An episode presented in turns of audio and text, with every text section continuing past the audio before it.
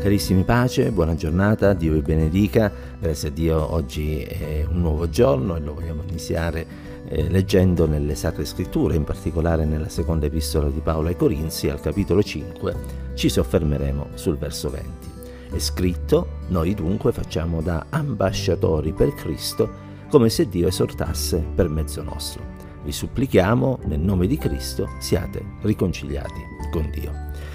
compito principale di un ambasciatore, o perlomeno uno dei più importanti, è quello di rappresentare in una terra straniera il proprio re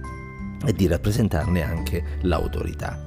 E per noi cristiani affermare l'autorità di Cristo significa innanzitutto obbedire da parte nostra alla sua autorità, perché questo è il modo più semplice per poter servire il nostro re, eh, e cioè testimoniando praticamente della sua autorità sulla nostra vita.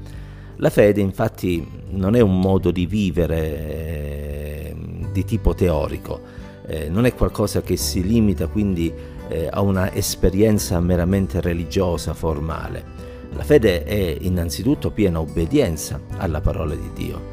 e perciò non si può essere veri testimoni di Cristo se prima non si è riconciliati con Dio e questa riconciliazione non è frutto dell'opera di un uomo, perché in quanto peccatore l'uomo è nemico di Dio, ma è frutto dell'opera di Cristo, eh, perché soltanto per mezzo di lui è stata realizzata eh, quella riconciliazione appunto tra l'uomo e il Signore eh, e questo perché egli tramite il suo sangue ha cancellato ogni peccato tramite la sua morte e la sua resurrezione, ha mh, mm, eh, squarciato la cortina che separava l'uomo da Dio e ha aperto la via che permette all'uomo di poter raggiungere il santuario della sua presenza.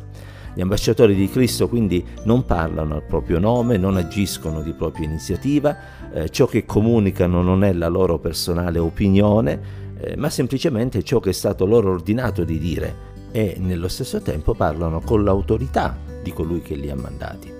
È necessario quindi che ogni ambasciatore di Cristo viva l'Evangelo con, una, eh, con un potente rinnovamento nello spirito e che la sua fede non si esaurisca in una eh, semplice esteriore manifestazione di devozione, ma esprima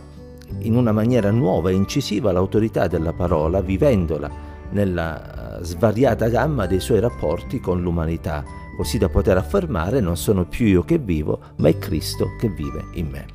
E naturalmente in tutto questo lo scopo è quello di permettere all'uomo di poter conoscere che c'è l'opportunità di potersi riconciliare con Dio e di poter così di nuovo avere comunione col proprio creatore. E questa mattina ognuno di noi possa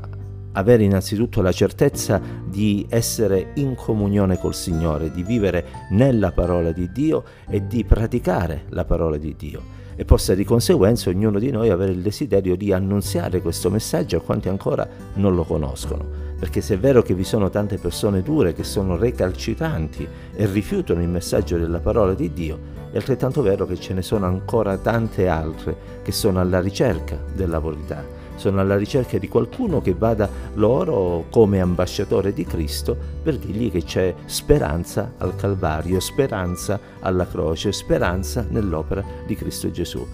E Dio ci aiuti, ci aiuti a poter essere degli ambasciatori fedeli e ad assolvere a questo incarico che è veramente un incarico nobile del quale ci dobbiamo sentire privilegiati e in vista del quale dobbiamo essere preparati vivendo una vita che onora il nome del Signore e che quindi è di per sé stessa una testimonianza della grazia di Dio. Il Signore ci accompagna ancora oggi, la sua pace e la sua presenza possa essere in ognuno di noi. Dio ci benedica insieme.